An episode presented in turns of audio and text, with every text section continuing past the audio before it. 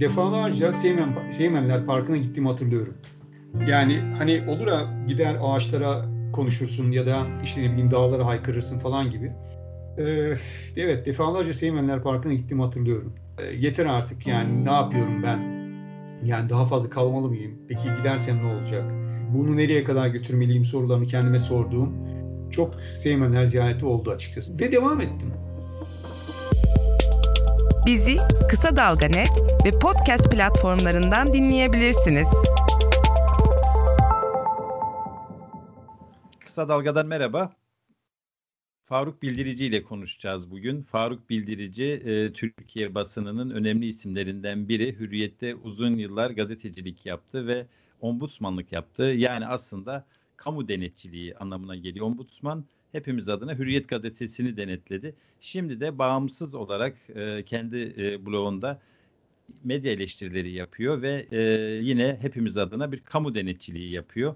Bu çok kıymetli e, işi yaptığı için e, ben izninizle abi diyeceğim. E, gündelik hayatta öyle dediğim için daha rahat e, hitap edeyim diye. E, abi merhaba. Merhabalar. Teşekkür ederim benimle ilgili değerlendirmelerin için ama ben kendimi aslında çok önemli bir iş yapıyor gibi çok da hissetmiyorum. E, sanki bir e, denizin içinde böyle dağılmış ve kendi e, çizgisine yüzen bir insan gibi hissediyorum. Bunu zaman zaman hepimiz hissediyoruz ama e, bence şu yaptığınız çok kıymetli çünkü e, benden daha iyi biliyorsunuz. E, e gazeteci olarak biz tarihin tanıklarıyız. Bu açıdan çok önemli. Not düşmek çok önemli. Bir de e, e, hakikaten medya yönelik eleştirilerinizden hepimiz ve kamuoyu çok faydalanıyor. Ben işin başına yani gazetecilik maceranıza e, başlangıcına dönmek istiyorum. Birçok e, Türkiye'de e, ne diyelim e, isim yapmış ve e, bir yerlere gelmiş gazeteci de olduğu gibi siz de Cumhuriyet Gazetesi'nde başladınız gazeteciliğe. Evet, evet. Ee, ben 1981 Haziran'da Cumhuriyet Gazetesi Ankara Bürosu'ndan adımımı attım.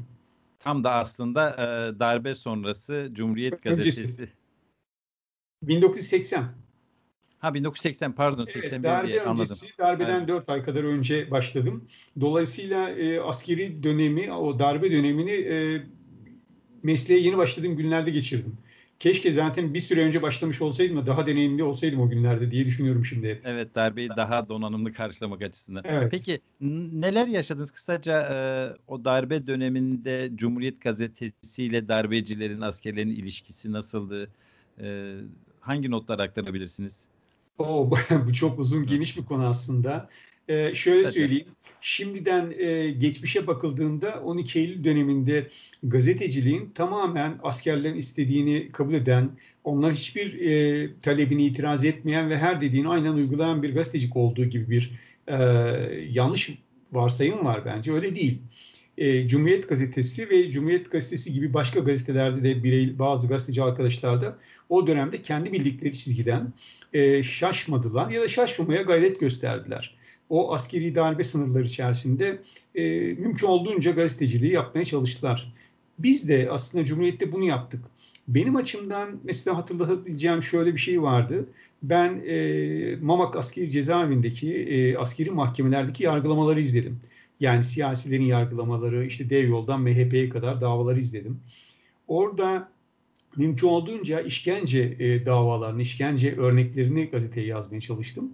E, hatta hiç unutmuyorum işkence haberlerini biz o kadar çok yazmıştık ki Cumhuriyet Gazetesi'nde. Ankara Sıkı Yönetim Komutanlığı bildiri yayınladı. E, bundan sonra işkence iddiaları tutanakları geçmediği takdirde yayınlanamaz diye. Biz o, de, o da bir şeymiş. evet biz de ama avukatlarla anlaştık. Avukatlar bütün çabalarını o işkence iddialarını tutanakları geçirmek üzerine kurguladılar. Biz de tutanaklara göre aynen şöyle diye yazmaya başladık gibi. Yani her baskı döneminde aslında gazetecilik e, bir mecra buluyor değil mi? Yani evet, yöntem bulunabilir tabii ki. Yani ama e, işte bu nedenledir ki zaten Cumhuriyet e, o dönemde üç defa yanlış hatırlamıyorsun kapatıldı. Birisinde süresi belirsiz olmak kaydıyla kapatıldı. E, işte anayasa referandumu sırasında e, mavi dendiği için e, yine cezalandırıldı. E, yani ciddi baskılar gördü o dönem Cumhuriyet Gazetesi. Fakat ben gerçekten o dönem çok şey öğrendim gazetecilik açısından bakıldığında. E, şöyle bir örnek vereyim. MHP davası başladığında Cumhuriyet Gazetesi e, iddianameyi çok geniş biçimde yayınlamaya başladı. MHP'lilerden Alparslan Türkeş başta olmak üzere Cumhuriyet yönetimine itiraz geldi. Nasıl olur böyle bir iddianamı yayınlarsınız? Bu haksızlık bize diye. Hasan Cemal de onlara söz verdi. İddianameleri ne kadar geniş veriyorsak savunmaları da o kadar geniş vereceğiz diye. Ve öyle de yaptı zaten. Sonra teşekkür aldı. Hiç unutmuyorum MHP'nin en genç MHP davası sanıklarından birisi vardı. Bir çocuktu 13 yaşındaydı. Benim yanımda e, yargılamanın molası sırasında duruşma arasında gazeteyi okuyordu. Allah kahretsin bu gazeteyi okumak zorunda kaldım dedi. Ve gazeteyi yırttı Cumhuriyet Gazetesi'ni. Şimdi o zaman mutlu oldum ben. Demek ki e, ya yapmamız gereken şey bu. O gazeteyi kıssa bile tarafsız olmamız gerekir. Olayın esnel biçimde iki taraftan vermemiz gerekir mesela. Öğrenmiştim o dönemde. E, herhalde bir gazete içinde başarı ölçüsü bu. Yani siyasal karşıtlarının dahi e, o gazeteyi okumak zorunda kalması. Edebilir miyim? Ee, ben eğitim muhabirliği de yaptım o dönemde. YÖK'le ilgili haberler yazıyordum. YÖK yeni kurmuş. Doğramacıyla da sık. Ee, yazdığım haberlerden birini e, biri gazetede birinci sayfadaydı. O gün dolmuşa bindim. Dolmuşta yanımdaki iki genç konuşuyorlardı. Ee, ve benim yazdığım haberi yanlış anlatıyordu o genç diğerinin arkadaşına. Müdahale edecektim. Birden kendimi durdurdum. Dedim ki bir dakika Faruk ya yanlış yapıyorsun. Eğer sen o gencin o haberi yanlış anlamasına müsait biçimde yazdıysan hata senin, onun değil. Burada bu çocuğa bunu anlatman bir şey değiştirmez. Haberi doğru düzgün yazman gerekir. Ve o bana şunu öğretti. Haberleri herkesin anlayacağı biçimde yazmak gerektiğini, sadece benim anlamam yet, yetmediğini e, anladım doğrusu. Böyle bir örnekti benim için. Evet. E, Cumhuriyet'te o dönem tabii e, bir de aslında ideolojik farklılaşma nedeniyle bir ayrılığın da e, e, mayalandığı günler evet. diyelim. 80'li yıllar. Evet. İşte Hasan Cemal ve e, İlhan Selçuk e, ekibinin diyelim. Sonra da bir ayrılık yaşandı. Siz bu ayrılık nedeniyle mi Cumhuriyet'ten ayrıldınız yoksa evet. ondan bağımsız mı? Yok bağımsız değil. Ondan oldu. Ben e, Cumhuriyet çocuğuyum. Yani Cumhuriyet Gazetesi'nde e, mesleğe başlamış bir Cumhuriyet çocuğuyum ve oradan ayrılmak benim için çok da kolay değildi. E, ama şöyle Benzer bir oldu. şeyi ben, ben de yaşadım. Cumhuriyet'ten ayrılmak zor gerçekten. evet. Gerçekten zordu. E, öyle bir şeyi de asla hayal etmiyordum. E, ama şöyle oldu. O dönemi ben aslında çok da ideolojik bir kavga olarak görmüyorum doğrusu. Yönetim kavgası, gazete içindeki iki ayrı grubun yönetim kavgası olarak görüyorum. Elbette ideolojik farklılıklar vardı ama bu ideolojik farklılıklar o ayrışmaya e, ne derler gerekçe oluşturdu belki. E, fakat ben ve benim gibi bazı arkadaşlar o dönemde biz üçüncü bir yolu oluşturmaya, iki tarafı kopmamaya yani bazoyu kırmamaları için çalıştık ama başarılı olamadık. Sonunda taraflardan birini seçmek gerekiyordu. Ben Kemalistler tarafında değil de Hasan Cemal tarafında, Cemalistler tarafında yer aldım. Ee, ve tabii Kemalistler geri dönünce gazeteyi de ayrılmak durumunda kaldım. Daha devam edemezdim. Ama tabii şunu söyleyeyim.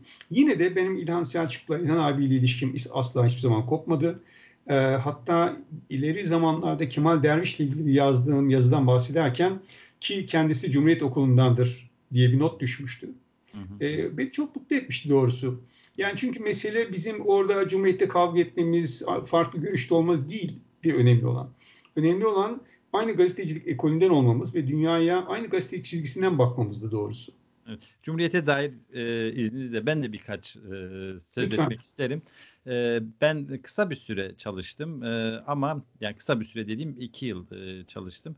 E, tam da e, Cumhuriyet üzerine baskıların yoğunlaştığı, işte arkadaşlarımızın tutuklandığı dönem. Daha sonra mevcut vakıf yönetimi vakıf davasını kazanarak geri dönünce de ayrıldım. Ama Cumhuriyete dair benim hissiyatım ve bugün eksikliğini gördüğüm şey, e, Cumhuriyet tamam e, bir e, Kemalist gazete olarak biliniyor ama uzunca yıllar belki İlhan Selçuk'un da e, başarısı şuydu. Solun bütün renklerine yer veren bir gazeteydi. Hı. Yani en e, tartışmalı zamanlarında bile yani e, diğer solcuların e, kızdığı, sosyalistlerin ya da liberal solcuların Cumhuriyet'e kızdığı dönemde dahi örneğin bir oral çalışlar, bir Aydın Engin orada yazabiliyordu. E, şimdi Cumhuriyet'te benim e, hayal kırıklığına neden benim için hayal kırıklığı olan şey tek tipleşti gazete. Yani başka seslere kapattı kapılarını. Dolayısıyla Cumhuriyet eski Cumhuriyet olmaktan bu nedenle e, düştü. Yoksa e, evet yani ben Cumhuriyet'te çalıştığım dönemde şunu söylüyordum. Evet Kemalistlerin de e, böyle bir gazeteye hakkı var yani onların bu gazetesi onlar yaşattılar, onlar büyüttüler, onlar e, sahiplendiler. Ama e, İlhan Selçuk ekolünün o herkese yer veren e, geniş bir yelpazede bir yayıncılık çizgisi ne yazık ki şimdi gitti. Neyse bilmem. Evet ama burada tabii şunu söylemek gerekir sanırım. E, Cumhuriyete her dönem hepimizin eleştirileri vardı. Benim de orada çalışırken de sonra da şimdi eleştirilerim var. E, ama şuna eminim Cumhuriyet'in yaşaması gerek. Yani evet. tıpkı Türkiye Cumhuriyeti gibi Cumhuriyet Gazetesi'nin de e, yaşaması gerek çünkü medyanın ihtiyacı var. E, ve bütün yanlışlarına rağmen ve bütün eksiklerine rağmen ben hala Cumhuriyet'in e, bugünkü medya camiası içerisinde önemli bir işlev gördüğünü düşünüyorum. Evet evet. Altın çizim, de... bütün eksiklerine ve yanlışlarına rağmen diyorum ve ben de eleştirmeme rağmen bunu söylüyorum. Ben de bir ek yapayım. Mevcut yönetime rağmen Cumhuriyet ruhu, oradaki gazetecilik anlayışı, e, basın emekçileri diye hep söylediğimiz gazetecilerin kendisi evet. yani muhabirlerin habercilik çabaları e, son yıllarda en başarılı gazetecilik örneklerinin hala Cumhuriyet'ten çıkmasına e, yol açıyor, sağlıyor. Dolayısıyla evet, Cumhuriyet önemli. Peki abi evet, oradan... Ayrıca, ayrıca tabii şöyle bir şey var. Yani e, tabii gazetenin, her gazetenin politikası olur. E, dünya görüşü olur. O politika temel çatısını oluşturur yayınların ama e, bunun yanı sıra gazetecilik anlayışını, gazeteyi yapma biçimini, haberleri yazma biçimini, algılama ve aktarma biçimini güncellemesi, yenilemesi gerekir. Yani sanırım Cumhuriyet'in bu noktada da ciddi zaafları var e, kendi yenilemek konusunda. Oradan e, hürriyete geçtiniz. E, gerçekten çarpıcı bir e, ne diyelim e, yer değişikliği. Çünkü Hürriyet 90'lı yıllarda aslında e, gücünün zirvesindeydi ve belki 2000 yılların e, ortalarına kadar da bu sürdü. E, işte basının amiral gezi, gemisi diye e, tanımlandı. E, kimileri de e, gayri resmi gazete diyordu Hürriyet'e. Yani devletin sözcüsü ve devletin çıkarlarını sonuna kadar savunan bir yayıncılık. Cumhuriyet'ten hürriyete geçişte bir şok yaşamadınız mı? Mesela ben Radikal'den e, Sabah gazetesine geçtiğimde ilk birkaç ay kendime gelememiştim. Yani hem ofis bile e, benim için e, şok ediciydi. E, Radikal mütevazi ofisinden Karum'daki lüks sabah ofisi ve oradaki ilişkiler. Bir de yayıncılık yani gazetecilik oradaki gazetecilik de çok zordu. Siz nasıl bir süreç geçirdiniz? Tabii şöyle benim as ben asıl şoku hürriyette değil sabahta atlattım. Öyle mi? şöyle bir şey oldu. Ben e, yani Cumhuriyet'te kalamayacağımı anlayınca yani etrafa bakılmaya başladım. Sabahtan haber geldi. Murat Birsen o zaman Ankara'nın başındaydı. Ankara sabahın. Oraya geçtim. Bir e, üç buçuk dört ay kadar orada çalıştım 92'de, e, 92 yazında doğrusu. Ve ilk şoku orada atlattım. İnanamadım nasıl bir gazetecilik, nasıl bir gazete, dünyaya bakış. Her şey benim için çok farklıydı. Bereket e, o sırada e, Enis Berberoğlu zaten Çiken, onu da Cumhuriyet'ten tanıyorum. O Hürriyet'teydi. O Ankara'daydı, İstanbul'a gidecekti. O beni çağırdı Hürriyet'e. Haber müdürü olarak Ankara'ya. O benim için ciddi kurtuluş oldu. Dolayısıyla o şoku atlattıktan sonra Hürriyet'e geldim. Hürriyet'te aslında beklediğimin tersine o kadar da zorluk çekmedim. Çünkü evet her şey çok farklıydı. Daha farklı gazetecilik yapılıyor vesaire ama o devletçi bakış ikisinde de birbiriyle uyuyordu aslında. Yani Cumhuriyet Hürriyet'in o devlete bakışı, sahiplenişi, o ulusal güvenlik anlayışı vesaire onlarda çok farklılık yoktu. Ama haber yazmasında, haber toplamasında, ilişki ağında e, tabii ki farklılıklar vardı. Onlara da doğrusu çok zor olmadı. Ama şunu hatırlıyorum yine de. Ankara bürosuna girdiğimde etrafa baktım. Çok farklı insanlar vardı. Benim o güne kadar yaptığım gazetecilik anlayışından çok farklı e, yöntemler kullanan arkadaşlar vardı ben burada herhalde bir iki ay falan kalırım diye düşünmüştüm. Öyle olmadı. Peki nasıl 27 yıl kaldım orada ben. Ne oldu da kaldınız? Yani e, sizi yanıltan neymiş? Ya şöyle e, aslında e, galiba hürriyetin de dönüşmeye başladığı yıllardı. Yani o eski e, hiçbir gazetelik etiğini iplemeyen, e, gazetecilik kurallarına dikkat etmeyen o e, gazetecilik tarzını bırakmaya başladığı dönemlerdi. E, o döneme rastladım sanıyorum ben de. E, ve ben tabii e, şöyle bir şey oldu. Belki kişisel özelliğim. Ben e, karşı olduğum şeyleri nerede olursa olsun hep söylerim. E, itiraz ederim. İtiraz etmekten, karşı olduğumu söylemekten vazgeçmem. Hürriyette de hep öyle oldu. İtiraz zaman... ettim, karşı ettim ama ama bunu hiçbir zaman kavgaya dönüştürmedim. Yani kendi yetki çerçevemi, kendi sınırlarımı bildiğim için de örneğin genel yayın yönetmeni Ertuğrul Özkök ben ona e, o gün bir manşet varsa o manşetin yanlış olduğunu gerekçelerini kendi görüşlerim çerçevesinde aktar, aktarıyordum. Bazen beni dinliyorlardı ya da başka diğer yöneticiler tabii ki. Bazen de dinlemiyorlardı. Ama sonuçta genel yayın yönetmeni o ve onun sorumluluğunda. Ve e, orada kaldığı için de galiba çok kavgadan hoşlanan birisi olmadığım için de e, ve ama kendimi de korumaya çalıştığım için bu şekilde devam edebildim. Orada benim hep düşündüğüm bir şey var. E, bilmem katılır mısınız? E, hürriyet ve özelin bir de Ertuğrul Özkök özelinde. Çok farklı tipte gazeteci, çok farklı bakış açılarına, çok farklı gazetecilik anlayışlarına sahip gazeteci ve e, çok farklı yelpazede bir e, yazar kadrosuyla hep gitti Hürriyet. Evet. E, sanırım bunu bir avantaja çevirmeyi biliyordu Hürriyet. Yani haber müdürü Faruk Bildirici ile işte e, polisten aldığı haberi süzgeçsiz doğrudan gerçekmiş gibi sunan bir polis muhabiri arasında hani gazeteye hepsinin katkısını süzerek e, bir araya getirebiliyordu. Bilmem katılır mısınız? Yani o yönetim Kesinlikle. anlayışı ve başarıda böyle bir şey var. Tabii tabii kesinlikle katılıyorum. Şimdi Ertuğrul Özkök'e çeşitli gazetecilik anlayışıyla ilgili eleştiriler yöneltebiliriz. Ama şunu e, hakkını vermem lazım. Gerçekten iyi yöneticidir. Yoksa aksi halde zaten 20 yıl kalamazdı orada. Ve son derece zeki, kıvrak e, anlatılanı çok çabuk kavrayıp onu çarpıcı başlıkları habere dönüştürebilen bir yaklaşım vardı. Ve şunu hep söylemişimdir. E, bir gazetenin e, bir herhangi bir ne bileyim bir çikolata fabrikasından farkı vardır. Orada herkesin aynı işi yapması ve itiraz etmemesi gerekir. Ama bir gazete çıkarıyorsanız farklı görüşte olanların yani farklı görüş derken sadece dünya görüşü demiyorum. Gazetecilik, habere bakış, fotoğrafı aktarış vesaire gibi her konuda farklı düşünmesine yarar var. Farklı seslerin olduğu, farklı bakışların olduğu yerden renkli ve yaratıcı işler çıkar. Ve Ertuğrul Özkük'ün işte bence başarısı burada zaten. O farklı bakışları birbirleriyle çatıştırmadan bir şekilde uzlaştırarak birlikte götürmeyi başarıyordu.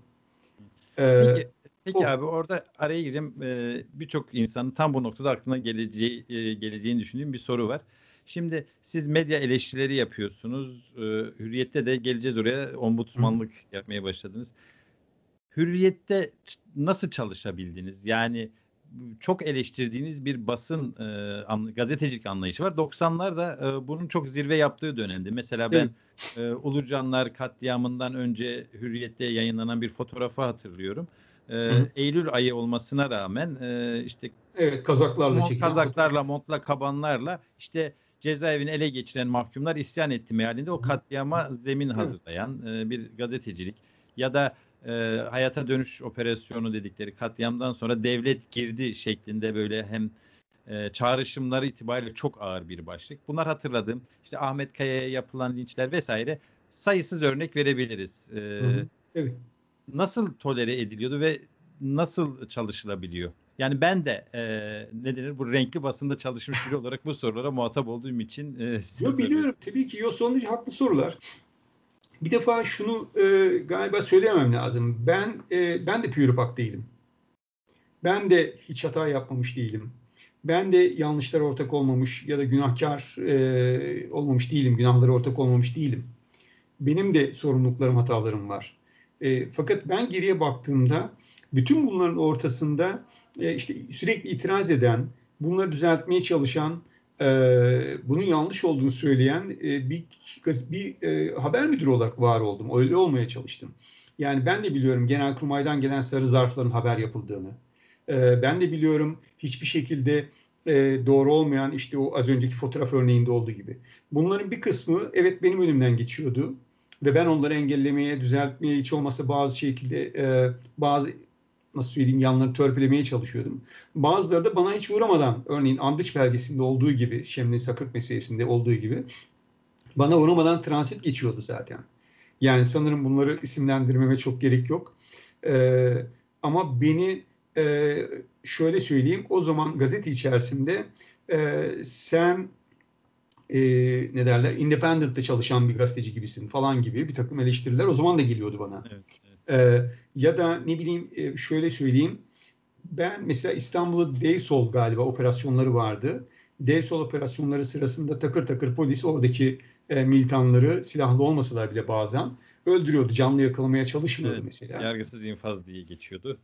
evet yargısız infaz diye geçiyordu. Orada mesela bir gün e, çocuk, küçük bir bebek ya da iki, birkaç yaşında, 2-3 yaşındaki bir çocuk koltuğun arkasına bulunmuştu ve o hürriyette şey diye haber yapılmıştı. E, polis öylesine özenli bir operasyon yapıldı ki o çocuğu canlı olarak oradan yara almadan kurtardı diye. Oysa biliyoruz ki zaten duvardan yüzlerce mermi e, izi vardı. Öyle bir çaba yoktu. E, ve Hürriyet oradan bir efsane yaratmıştı. E şimdi ben orada onu tabii ki o gün itiraz ettim. Ve onu yazanların en gazetenin tepesindeki sorumlular olduğunu söylediler. Biz yaptık ne var bunda dediler. Şimdi biz yaptık ne var bunda dediğin zaman sen itirazını söylüyorsun ama orada kalıyorsun. Hani yani evet ya itirazını söyleyip orada kalmaya devam edeceksin ya da çekip gideceksin. Ee, yani çekip gitmek de bir çare değildi benim için. Hayata kulak ver. Kulağını sokağa aç. Haberi duy. Haber podcastle buluştu. Kısa Dalga Podcast. Aslında birçok insanın ihmal ettiği şey, o zamanlar için mümkün de olan şey, gazetelerin tıpkı ülke gibi, tıpkı toplum gibi e, bir mücadele alanı olduğunu görmemeleri bence. Yani katılır mısınız bilmem ama evet. ben, e, Yok, ben sabah e, sabah gazetesi zaten orada kalamazdım. Yani bir şeyleri etki edip değiştirme e, olanağımız hele yönetici e, imişsiniz siz. Ben hep muhabirlik yaptım. Yönetici iken e, daha da e, e, imkan dahilinde ve e, o mücadele oradan ayrılmak, e, orayı terk etmek bir gazetecilikten kopmak zaten e, başlı başına toplumsal sorumluluktan kaçmak. İki orayı terk edip başka yaklaşımların e, insafına terk etmek gibi geliyor. O zaman şunu söylemem lazım ya bu, bu kadar konuşmak istemezdim ama e, defalarca Seymen, Seymenler Parkı'na gittiğimi hatırlıyorum. Yani hani olur ya gider ağaçlara konuşursun ya da işte ne bileyim dağlara haykırırsın falan gibi. Ee, evet defalarca Seymenler Parkı'na gittiğimi hatırlıyorum. Yani çok gerildiğimde, çok sıkıldığımda evet e, yeter artık yani ne yapıyorum ben? Yani daha fazla kalmalı mıyım? Peki gidersem ne olacak? E, bunu nereye kadar götürmeliyim sorularını kendime sorduğum e, çok Seymenler ziyareti oldu açıkçası. Bizim büro biliyorsun şeydeydi, Cinnah Caddesi'ndeydi o dönem. Evet. Oldu. E, onu e, yani ve devam ettim. Evet devam etmemin yanlış olduğu söylenebilir. Haksız yani bunu yapmam gerektiği söylenebilir ama ben devam etmeyi tercih ettim. Mücadele etmeyi belki orada bunu tercih ettim. E, bir yandan da ama e, yani e, sizi ombudsmanlığa da götüren bir süreç örülmüş oldu böyle ve e, ombudsmanlıkta da herhalde o Seymenler Parkı'ndaki muhasebelerinizin bir kısmını e, doğrudan okura aktarma olanağına kavuştunuz. Kesinlikle şöyle. Ona birkaç örnek vereyim. Örneğin Ahmet Kaya meselesini e, Ahmet Kaya Van Şerefsiz haberleri yani Ahmet Kaya'yı o aslında ölüme götüren e, sürecin nasıl olduğunu, Hürriyet Gazetesi'nin buna katkısını e, gazete yönetimine bir raporla mesela ben yazdım sonra. E, o rapor yayınlanmadı çünkü e, doğrudan Aydın Doğan'a verilen bir rapordu. Şimdi onu yeni hazırladığım kitabıma koydum ama. Öyle çünkü mi? zaten Aydın Doğan medyadan çekildi. E, artık rapor tamamen benim. E, önümüzdeki dönemde Hürriyet'teki ombudsmanlık dönemini anlattığım, o kavgaların perde arkasını anlattığım şeyler, rap, kitabım yayınlanacak birkaç ay sonra. Orada anlattım onları. Çok merakla Çünkü ben, bekliyoruz. malum ben Cumhuriyet ekolünden geldiğim için iyi arşivciyimdir bütün tartışmaları, toplantı notlarını, e, işte mailleri hepsini saklamıştım zaten. E, ombudsmanlık dönemini yazdım. Birincisi bu. İkincisi e, şöyle, mesela işte Ulucanlar cezaevindeki o baskın meselesi. Sonra Sivas katliamı ile ilgili haberler.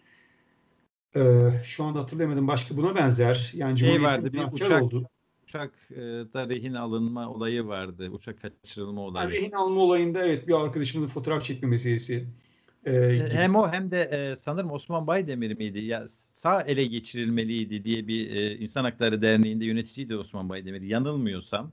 E, ve manyağa bak diye bir sür manşeti ben okur olarak hatırlıyorum. Yani sağ ele geçirilmedi diyen bir insan hakları savunucusuna manyak sür manşetiyle çıkmıştı diye. Evet yani onu hatırlamıyorum. Onunla ilgili bir şey yapmadım doğrusu ama ya bu sözünü ettiğim konularda yeri geldikçe e, medya ombusmanı, yani hürriyetin ombudsmanı, okul temsilcisi olarak yazılar yazıp o dönemi eleştirmeye çalıştım. Yani örneğin ha, Hrant Dink meselesi.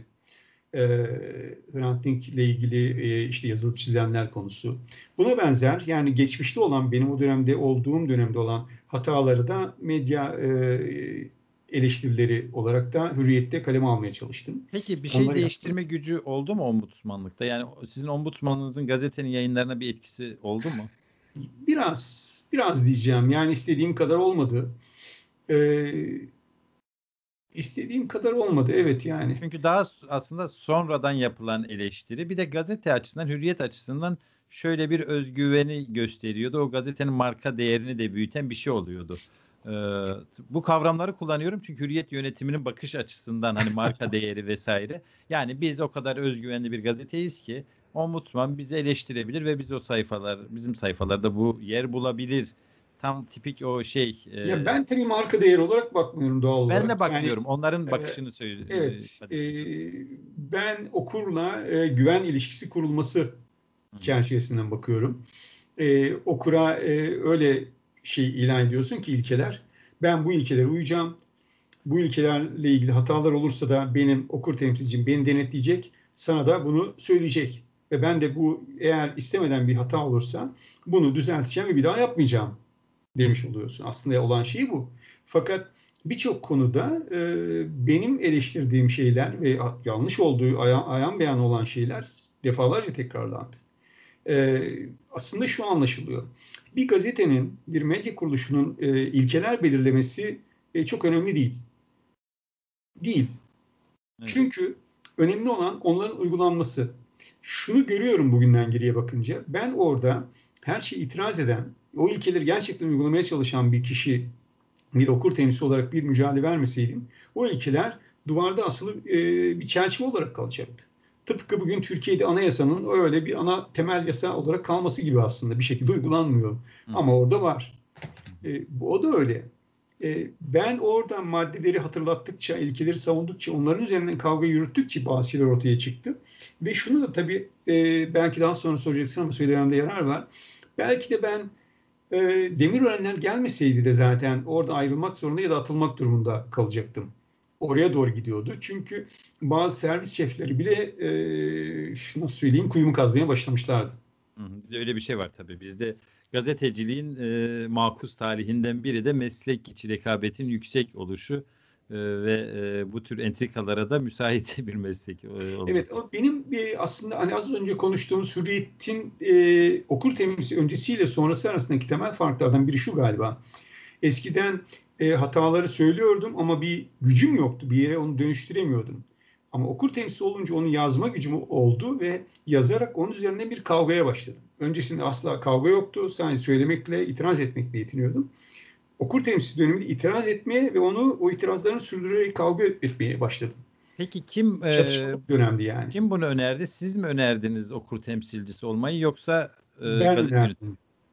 Ben önerdim. Aslında benim okur temsilciliğimin e, başlangıcı, medya etiğiyle ilgilenmemin başlangıcı 1990'ların ee, sonunda Doğan Tılıç'la birlikte TV8'de yaptığımız Çuvaldız programlarıdır. Hı hı. Çuvaldız evet. bir yandan biz Hürriyet'te, ben Hürriyet'te çalışırken o da Efe'nin e, Türkiye temsilciyken İspanyol Haber Ajansı'nın ikimiz birlikte medya etiğiyle ilgili program yapmaya başladık. O programlar benim için son derece öğretici oldu. Ee, ve aynı zamanda o dönem e, hatırlarsın Türkiye'de de artık medyanın iyice e, çamura bulandığı, e, okurla güven ilişkisinin tamamen kırıldığı ve buna karşı e, gazetecilerin harekete geçtiği, Türkiye Gazetecileri Hak ve Sorumluluk Bildirgesi'nin kabul edildiği bir dönem. Yani daha ilkelerin, etiğin tartışılmaya yoğunlaşıldığı bir dönem. E, ve orada ben birazcık bu, bu meseleye girmiş oldum. Sonra e, Enis Berberoğlu Ankara temsilciliğinden İstanbul'a genel yayın yönetmenliğine giderken ben yine e, haber müdürüydüm, Ankara temsilci yardımcısıydım. E, ve o sırada tam da şey boştu. E, ombudsmanlık boştu. Doğan satmış, Temuçin Tüzecan ondan sonra bir boşluk vardı. Ben Enis Berberon'dan bunu istedim. Yani madem genel yayın yönetmeni oluyorsun hani ben de artık okur temsilcisi olayım. Yani e, bu haber müdürü daha fazla gitmesin noktasına e, geldim. E, ve o da kabul etti. Gerçekten de yaptı. Okur temsilcisi olduktan sonra da ben o dönem Hürriyet'in pazar ekinde aynı zamanda puzzle portreler başlığıyla portre söyleşileri yapıyordum. Evet ona Onu da, da değindim. Bir yandan da sizin e, portreleriniz ve bunlar kitap oldu. Benim hatırladığım evet. e, Leyla Zana kitabı e, vardı. Ben aslında evet e, portre yani portreler portreleri biraz ben o siyasi dönem tarihleriyle birlikte aktarmaya hı çalıştım. Benim o anlamda ilk kitabım Maskeli Lady Tansu Çiller. Evet. Mesut Yılmaz Hanedan'ın Son Prensi. Leyla Zana Yemin Gecesi. Ee, ve Çevik Bir Devlet Bahçeli gibi isimlerin e, portrelerinin olduğu Silüetini Sevdiğimin Türkiye'si kitapları var. Tabi bu arada onları yazdım. Peki e, şunu merak ediyorum. Hürriyet'teki dönüşüm ne zaman başladı? Yani bir dönüşüm var mı? E, ve o ne zaman başladı? Şu anlamda e, söylüyorum. Hani gayri resmi gazete diyorduk ya hani devletin e, gayri resmi sözcüsü e, ve e, devletçi bir yayın çizgisi. Şimdi bu AKP iktidarıyla birlikte iktidarla bir e, çekişmeye döndü ve sonrasında da giderek gazete aşama aşama aslında iktidara teslim oldu. Sonunda da Demirören gazeteyi alarak e, anahtarı da iktidara bırakmış oldu. E, bu dönüşümü biraz anlatır mısınız? Bu dönüşümün e, sancısını nasıl yaşadınız? Yani şöyle ama onu şuradan başlamak gerekli galiba. Aslında Hürriyet Gazetesi'nin dönüşümü e, bir yerde e, Aydın Doğan'ın satın almasıyla başladı. Yani holdingleşme ve kartilleşme ile başladı. Orada evet yine hürriyet devletçi çizgisini sürdürdü. E, ülkedeki egemen dünya görüşünün çok uzağına düşmedi. Onun aygıtı olarak devam etti. Ama bir yandan da şirket çıkarlarını, holding çıkarlarını kollayan bir gazete olarak devam etti. Bu da onu işte 90'ların sonunda e, siyasi mimarlığa, siyaset mimarlığına götürdü. Yani hatırlarsın o dönemde bir yandan Dinç Bilgin ve Aydın Doğan birbirlerinden e, birbirlerini çıkardıkları gazetecileri almamak konusunda centilmenlik anlaşması yaparlarken bir yandan da e, birisi Mesut Yılmaz'ı diğeri Tansu tutarak birbirleriyle kavga ettiler. Evet. O arada bir de Star gazetesi çıktı Cem Uzan'la kavga ettiler gibi kavgalar yürüyordu bir yandan. Ansiklopedi savaşları vesaire vesaire. Çok ayrıntı tabii. Şimdi böyle bu çıkarları sürdürürken e, 2002'de AKP iktidarı geldiğinde e, Aydın Doğan ve belki diğer medya patronları da canım bu iktidarda ne olacak? Bunlarla da bir şekilde işte arayı düzeltiriz. Yine yolumuza devam eder, kervan yoluna devam eder diye bir anlayış içerisindeydiler. Fakat orada bir şeyi kaçırdılar. E, Tayyip Erdoğan daha önceki siyasetçilerden farklıydı. Evet. Onun bir siyasi misyonu vardı ve ülkeyi başka bir yere götürmek istiyordu. Ve bugüne kadar da bu medyayla çatışmıştı. Bu medyayı e, sadece kullanmak değil, yok etmek, devşirmek, dönüştürmek istiyordu. Bunu fark edemediler. E, ilk dikkat edersen e, ilk yıllarda, ilk dönemde e, AKP iktidarıyla Aydoğan ilişkisi hatta diğer gazetelerinde hep böyle şeydir. Destek ilişkisidir aslında. Kavga etmeden onunla e, işte, yumuşak tonda eleştiri belki. Yani çok eleştiri ufak ufak şeyler mi? oldu. Tabii sonra e, işte evet bir takım çatışılan konular girdi araya ama e, o arada tabii e, Tayyip Erdoğan da işte ilk başta e, Star grubunu değiştirerek sonra Dinç Bilgin grubunu değiştirerek onlara işte TMSF aracılığıyla el koyarak oradan epeyce bir yol almıştı. Aydın Doğan medyası zaten zayıf kalmıştı. Ve sonra e, yavaş yavaş onu işte vergi cezalarıyla e, işte sürekli açıklama demeçlerle hedef alarak e, boykot çağrılarıyla boykot çağrılarıyla baskılamaya başlamıştı zaten. E, bu çatışmayı e, Aydın Doğan da çok fazla götüremedi. E, götüremedi. Sonuçta gazete yönetiminin işte özellikle Ertuğrul Özkök uzaklaştırması bu anlamda ciddi dönüm noktalarından birisidir. E, ve tabii sadece Ertuğrul Özkök'ü değil, Emin Çöleşan'ı, sonra Bekir Coşkun'u, sonra Yılmaz Özdil'i gibi bazı isimleri de gazeteden uzaklaştırması. Ciddi Ama Özkök, Özkök gazeteden ayrılmadı diğerlerinden farklı olarak. Özkök bunu evet. nasıl başarıyor? Yani ben bunu merak ediyorum aslında. Aa, bunu ben de bilmiyorum. bunu, bunu bilmek zor doğrusu. Evet. Ee, Ertuğrul Bey e, e, yani Ertuğrul Bey'in bir teorisi var. Onu anlattım mı bilmiyorum daha önce. E, kavak yelleri teorisi. Ben duymadım. Onu Doğan Tılıç galiba kitabında yazmıştı. Ee, Ertuğrul Bey'in hala da sürdürdüğüne inandığım teoridir o. Ee, kavak nasıl bir ağaçtır? Rüzgar gelince eğilir. Rüzgarın yönüne. Evet. Rüzgar gidince ne yapar? Doğrulur. Ama aman rüzgar gelmişti yok olmaz. yani devrilmez, e, evet. yok olmaz falan falan. Ertuğrul Bey'in çizgisi de bu aslında. Kendi söylediği teori bu yani. Kavak gibidir. Yani Güç gelince eğilir ama güç gelince gider. Onun için var önemli olan orada kalmasını sağlamak.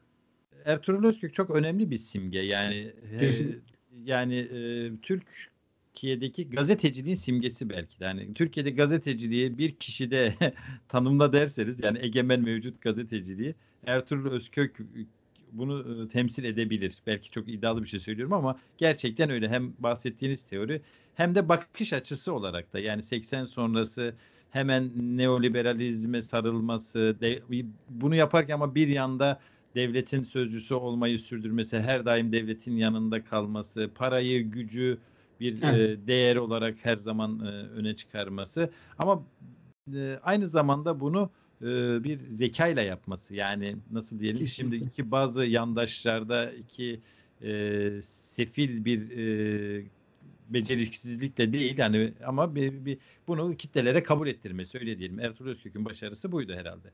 Tabii tabii yani şöyle Ertuğrul Özkök'ün tabii ki e, çok iyi bir entelektüel birikimi var. Çok zeki ve dünyayı, medyayı, değişimi e, sürekli izleyen bir insan. Kalemi çok iyi, kalemi çok kuvvetli. E, ve e, gazetecilikte de yenilikleri açık. Kendi hayatında da sürekli yenilikleri açık bir insan. Dolayısıyla da e, evet gerçekten o isimlerden ayırmak gerekiyor.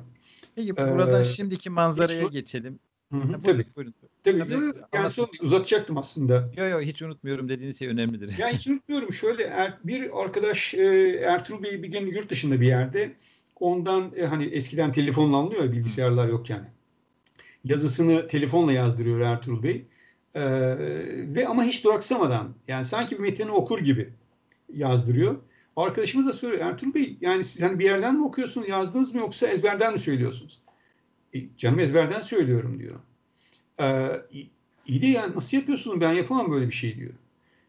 Tamam diyor işte zaten onun için sen muhabirsin ben genel yayın yönetmeniyim. İyi bir şey.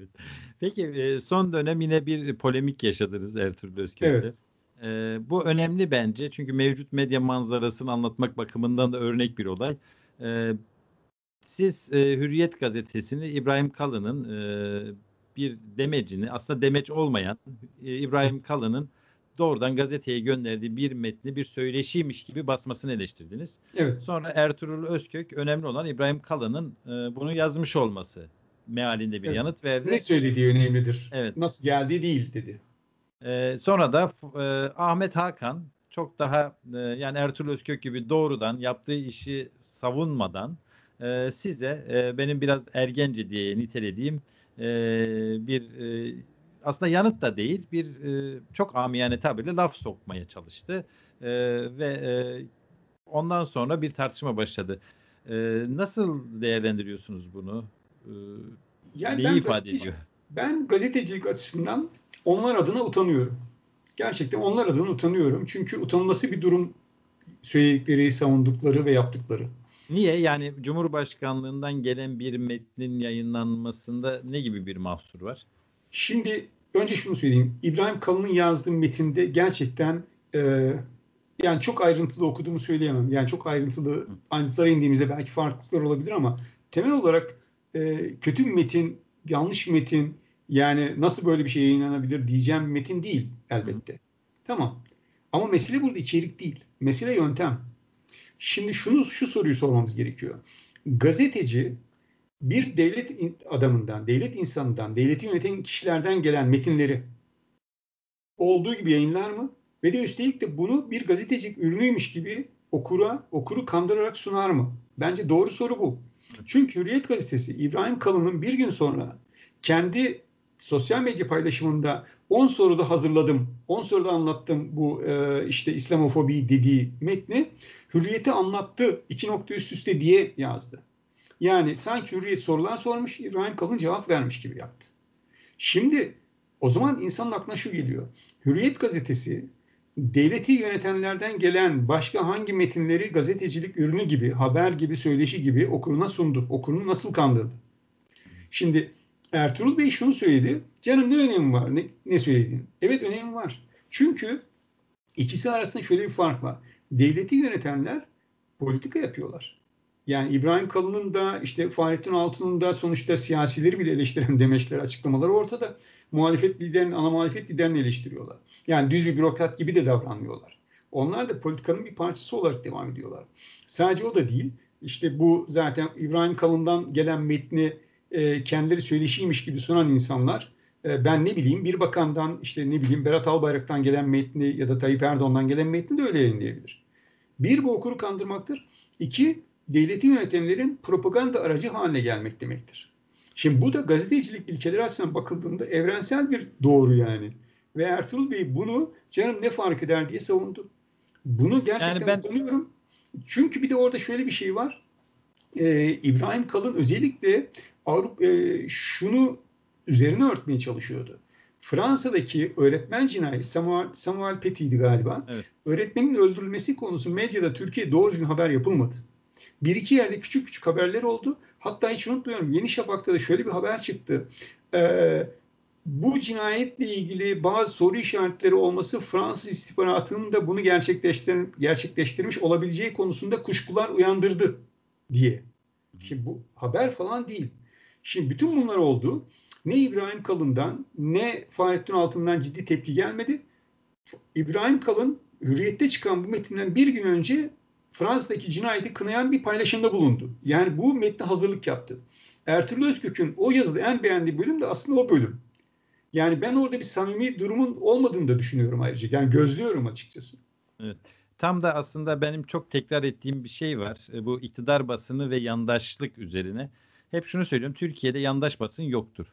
Türkiye'de bir iktidar basını vardır. Ya yandaşlık bile bir basın organı var ve o basın organı e, iktidardaki e, partinin ya da partilerin siyasi görüşleriyle uyumlu. Bu olabilir. Yani dünyanın her yerinde e, bu tarafsızlık, nesnellik tartışmalarına girmeyelim ama e, hani gazetecilik yapmış herkes bilir ki tarafsızlık yoktur. Önemli olan nesnellik, objektifliktir. E, bir yandaşlık söz konusu olabilir. Bu çok da e, aykırı bir durum değil e, gazeteciler için. Ama Türkiye'de olan o değil. Tam da bu aslında bunun örneği oldu. Yani yandaş bir gazeteci ne yapardı? Giderdi İbrahim Kalın'a sorular sorar, o yanıtları alır, yayınlardı. Ama yine bir aracılık faaliyeti, bir gazetecilik faaliyeti olmuş olurdu orada. Evet. Burada doğrudan kendi e, basın bülteni gibi görüyor gazeteyi. Yani diyor ki soruyu da ben yazdım, yanıtı da ben verdim, evet, evet. kurguyu da ben yaptım. Siz basın. E, o zaman Ahmet Hakan'a niye maaş veriyor Demirören? Tabii ama ayrıca şunu da biliyorum zaten. Hepimiz de biliyoruz. Bu tür başka metinler gerçekten Cumhurbaşkanlığından, Başbakan bakanlıklardan geliyor ve öyle yayınlıyorlar. Yani sadece bu mesele değil. Ekonomi sayfasında, dış haberler her yerde bunu yapıyorlar.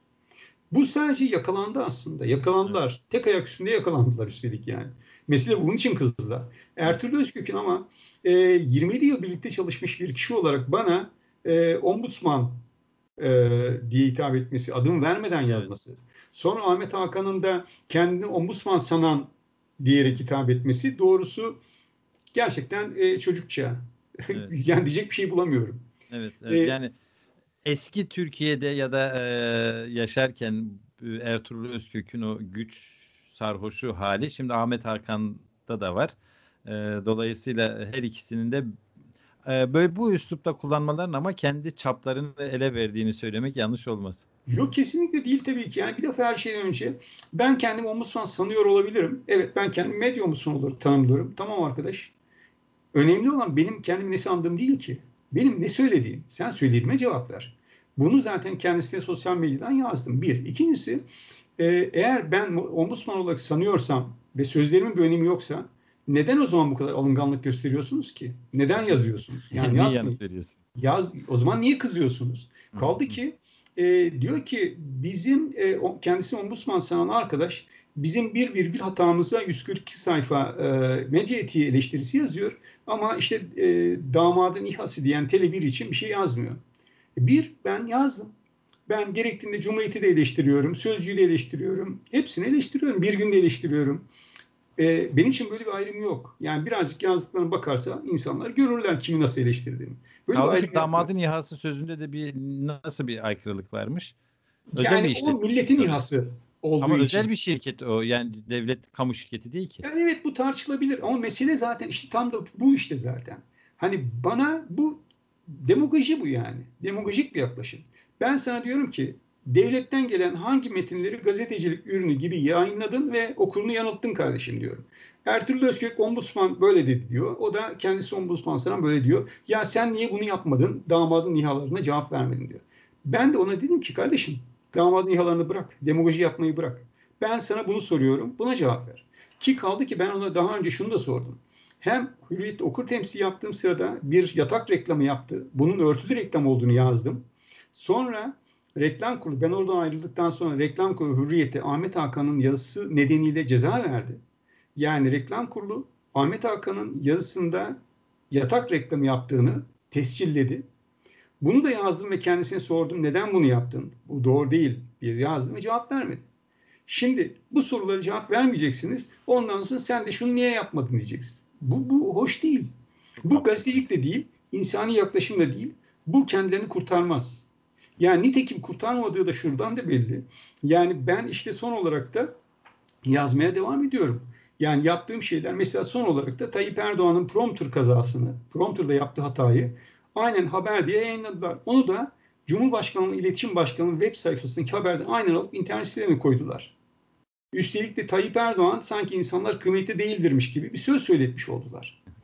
Yani gazeteci bir cumhurbaşkanı da olsa kim hata yapsa yaparsa yapsın, dili sürçerse sürtsün ki herkes hata yapabilir yani hepimiz yapabiliriz. Cumhurbaşkanı dili sürçtü. Yani insanların canı bizim için çok kıymetlidir diyeceğini, insanların canı hiçbir şeyden kıymetli değildir demesin dedi. Bu yanlış oldu der ve bunu düzeltirsin. Ne var bunda yani? Ama düzeltemiyorlar. Çünkü Cumhurbaşkanı alıp aynen metni yayınlıyorlar. Bu gazetecilikse eh, onlara diyecek hiçbir lafım kalmaz.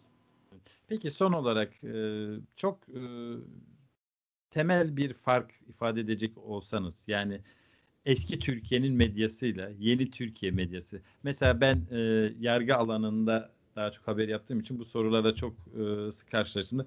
Eski dönem yargısı ile yeni dönem yargısı arasındaki fark en temel farkın eski dönemde e, doğrudan dikte edilen konular çok sınırlıydı ve e, bir öngörülebilirlik vardı hukukta. Hukuksuzluğun da bir öngörülebilirliği vardı. Hani neyi yaptığınızda nasıl bir cezayla karşılaşırsınız evet. bunu öngörebiliyordunuz. E, şimdikinde doğrudan bir partizan hukuk olduğu için e, öngörülemezlik en temel mesele ve keyfilik. Basın için ne dersiniz? Yani e, ikisi arasındaki en temel fark ne? Şimdi yani sorgulayan, eleştiren, e, koşturan e, bir medya yok artık. Tamamen edilgen. Ne söylenirse onu yapan, e, ne verilirse onu okura aktaran e, bir medya haline geldi. Yani yaygın medya tabii büyük bölüm hepsi için tabii ki söyleyemem bunu. O hale geldi. Edilgen medya. Hani dördüncü kuvvet falan değil. Yani kuvveti hiçbir şekilde kalmayan e, bir propaganda aracı haline gelen bir medya. Ama aynı zamanda gerçekleri gizlemeye yarayan bir medya. Yani ben böylesine ikili işlevi olan bir medya haline geldiğini düşünüyorum. Peki son olarak o zaman şunu söyleyeyim. Yeni medya araçlarıyla ilgili umudunuz var mı? Yani Kesinlikle. Biz... Kesinlikle ben yeni medyanın zaten Türkiye'de bu eskilerden değil de tamamen yeni mecralardan ve yeni medyadan çıkacağına inanıyorum. Yani elbette bu sonsuza kadar böyle gitmeyecek. Türkiye demokrasiye ve özgür medyaya kavuşacak. O zaman da bugün güvenilirliklerini yitiren, o edilgin hale gelen, propaganda aracı haline gelen ve gerçekleri gizleme görevini kendisine iş edinen medya ortalıkta kalmayacak. Yok olacaklar. Ya ben de zaten şu anda bunu yapmaya çalışıyorum. Yani insanlara gazeteciliğin hala değerli olduğunu anlatmaya çalışıyorum. Ve bunların yaptığım gazetecilik olmadığını, yapılan yanlışları e, kayıt düşerek, not düşerek bunları anlatmaya çalışıyorum. Yani bir anlamda geleceğe hazırlık benimki aslında. Peki çok teşekkür ederim e, Faruk abi. Çok sağ olun. Ben de teşekkür ederim. Haber podcastle buluştu. Kısa Dalga yayında. Bizi Kısa Dalga Net ve podcast platformlarından dinleyebilirsiniz.